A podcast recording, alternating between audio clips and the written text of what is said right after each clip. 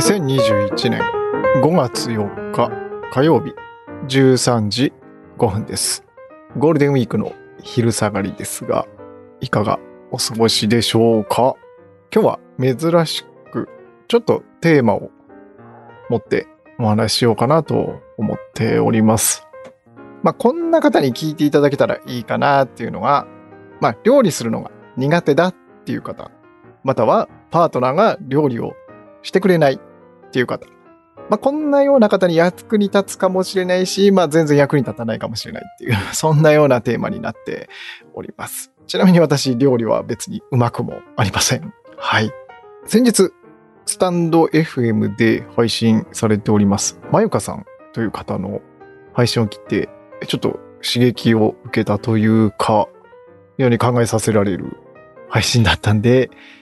ちょっとそれについてお話ししていこうかなと思います。え、どんなこと語ろうかなっていうと、あの、まだしっかりまとまってないんですけど、家事における、まあ、料理というか、食事を作るっていう行為の、まあ、位置づけみたいなことについてお話ししようかなと思っております。えっと、まゆかさんなんですけれども、あの、私と一緒で子供が4人いらっしゃって、ただ、私の子供たちよりだいぶ大きいお子さんもいらっしゃって、で、まあ、子育ての面とか、あと仕事の面とかも非常にあの勉強させてもらっていて、あの結構聞かせていただいております。で、その配信なんですけれども、あの、お料理の家事分担でやっちゃいがちなことっていうような題名で配信されていて、もうざっくり、あ、これ、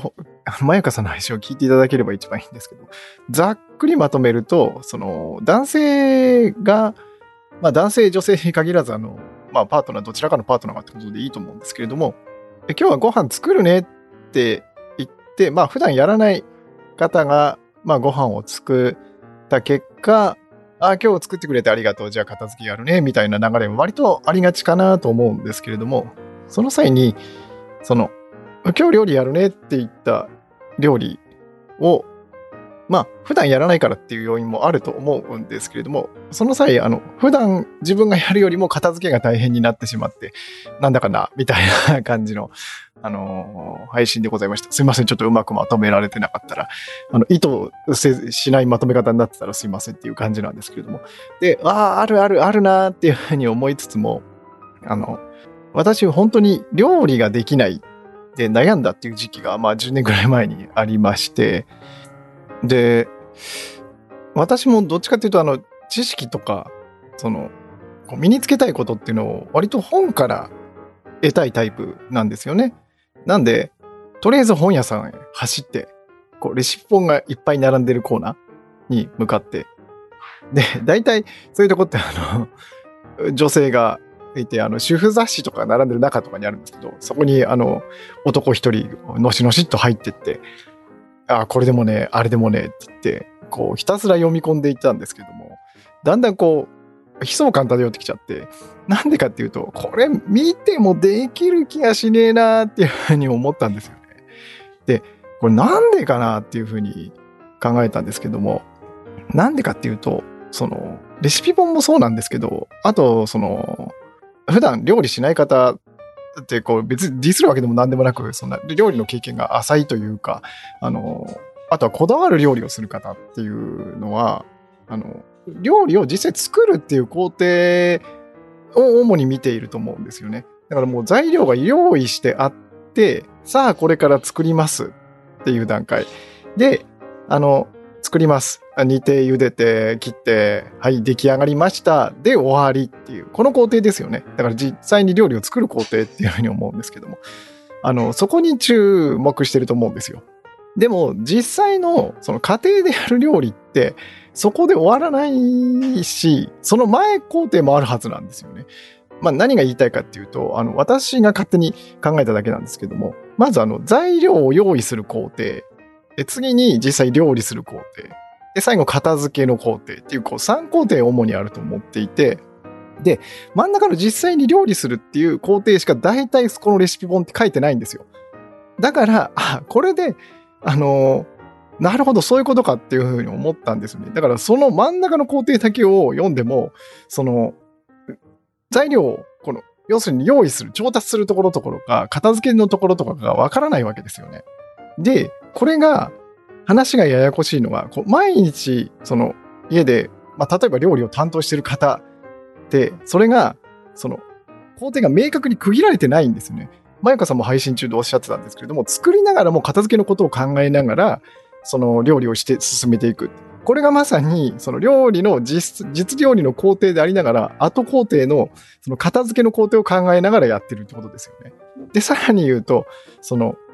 料理を作りながら、片付けのことを考えながら、さらにその、あ、今日これ人参余ったから次の献立これかな？みたいな。だからそうするともう次のご飯の材料の調達のフェーズに入ってるわけですよね。だからこの3つの工程がこう複雑に絡み合いながらこう秘伝の技みたいにこう毎日毎日それを繰り返すことによってあの磨き上げられていくっていう形になっていくと思うんですよね。だからこそその家庭でご料理を担当している方担当している方って言っちゃうとなんかあれなんですけどあの普段やりやるのが多い方っていうのはこのどんどんどんどんこう秘伝の技が磨かれていくわけですよね。なんで、慣れてきちゃうと、その3工程あるってことにも気づかないと思うんですよね。で、その3工程のどこかの時点で、その献立を決めるっていう意思決定をしているはずなんですね。これが本来であれば献立を決めて材料を買って料理して片付けるの工程だと思うんですけども実際の過程ってさっきみたいに余り物が出たりとか冷蔵庫のあり物で作るとかっていうのはそのどこかの工程で決めてでそれに走り出すっていう形になるのが多いかなと思うんですよね。で、まゆかさんの、あの、配信で問題提起されていたんですけれども、その、この3工程を、その、工程だけで、この担当してしまうと、ちょっと塩梅が良くないんじゃないかっていう問題提起をされていて、確かに私もそうだなと思っていて、だから片付けばっかりやってると、その他の隣の工程がわからないんですよね。だから片付けに特化はできるけれども、その切り出しやすいっていう面ではあるんですけどね。あと料理を作るっていうところだけ。そうすると片付けの人のやっぱ辛さもわからないし、っていうところになると思うんですよね。で、さらにこれ、なんてだろう。特に普段料理をあんまりやらない方が手伝おうと、まあこの手伝うってワードもあれなんですけど、あの、お料理をやろうかなと思った時に感じたことがあると思うんですけれども、で、普段やってる方も、あの、なんでこう、ご飯のところ手伝ってくれないんだろうって思うことがあるかもしれないんですけど、それなぜかっていうと、あの、これ理由だけじゃないかもしれないんですけど、その秘伝の技みたいになってるこのぐるぐる回ってる工程を下手に手を出して崩しちゃったら良くないかなっていうふうに手を出せないんですよね。だから使った道具一つ、ここ、戻すのどこなんだろうとか、あと一番怖いのが、あれですよね。食材をこう使っていって、えっと、よし、できたぞって言った時に、あれ？あの食材は晩ご飯に使おうと思って取っといたのにっていうのがこれ一番怖いパターンですよね。どういうことかっていうと、自分がこう食材を意図せず、まあ、あるのを使いました。そう、落ちたら、あの、奥さんが、あの、それ晩ご飯に使うはずだった人参なんだけど、って言うと、これ、人参を再調達するか、さらにあの、献立を変えるっていう意思決定を責められるわけですよね。あの、そうすると明らかに、この、手伝ってるつもりが足を引っ張ってるみたいになるわけですよ。だからこういうのが怖くて、この手を出せないみたいなところがあるわけですよね。なんで、どういう状態かっていうと、この、長縄取りにいつまでも入れないってこの、あるじゃないですか、こうタイミングを測ってて、うん、あ、今じゃない、あ、今じゃない、うん、ああ、また入れない、みたいな。ああいう状態で、こう、いつまで経っても、こう、手が出せないみたいなのが、この、手伝おうかな側の考え、感じ方に割と多いんじゃないかななんて思ったりするんですよね。で、手伝って欲しい側としても、なんでやってくれないのかなっていうところに、こう、悪気があるとか、楽したいとかじゃなくて、そういう事情があるんだよっていうのが、お互いこう分かれば、なんとなくこう解決しようがあるんじゃないかなと思うんですよね。なんとなく、こう、日々やってる中で感じるのが、お互いがお互いの立場をこう理解しきれないから、こうすれ違いが生まれるってことが多いのかなと、まあ思うんですけれども、はい。で、まあ私もうまくはいってないんですけど、どういうふうに、あの、やってきたかっていうと、あの、私のおすすめは、その工程丸ごとやるっていうのがおすすめですね。この、献立決めて、材料調達して、実際料理して片付けまでする。で、これ全部の工程ってやると、やっぱり確かに、あの、最初からやると重いんで、この結構朝ごはんっていうのがおすすめですね。で、家庭によって違うと思うんで何とも言えないんですけど、朝ごはんって、まあ、うちだと、味噌汁、具をたくさん入れた味噌汁、あとはご飯を炊く。で、おかず一品とか。パン食だとパンにスープにやっぱあと一品みたいな感じになるかと思うんですよね。そうすると、味噌汁の作り方って具が変わろうが何だろうがそんなに変わらないんですよね。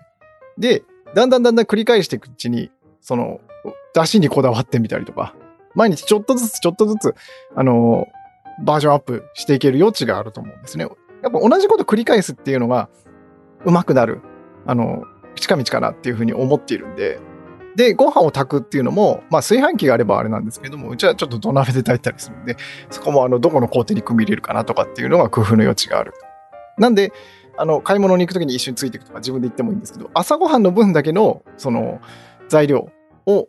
まあ、確保しといて、別に確保しといて、一見効率されるそうなんですけど、自分の分で確保しといて、それで実際に料理して、さらに片付けまでやってみると。そうすると、かなり、この一連の流れっていうのが分かってくるので、あとは真ん中のその、何の献立で何を作るかっていうところを、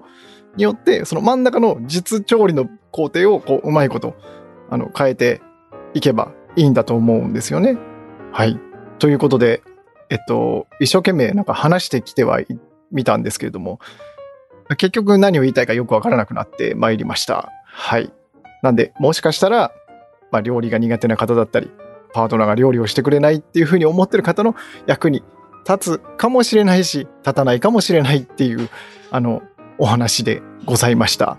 なんだろう、全然わかんねえよ、何言ってるかでもいいんで、なんかこう、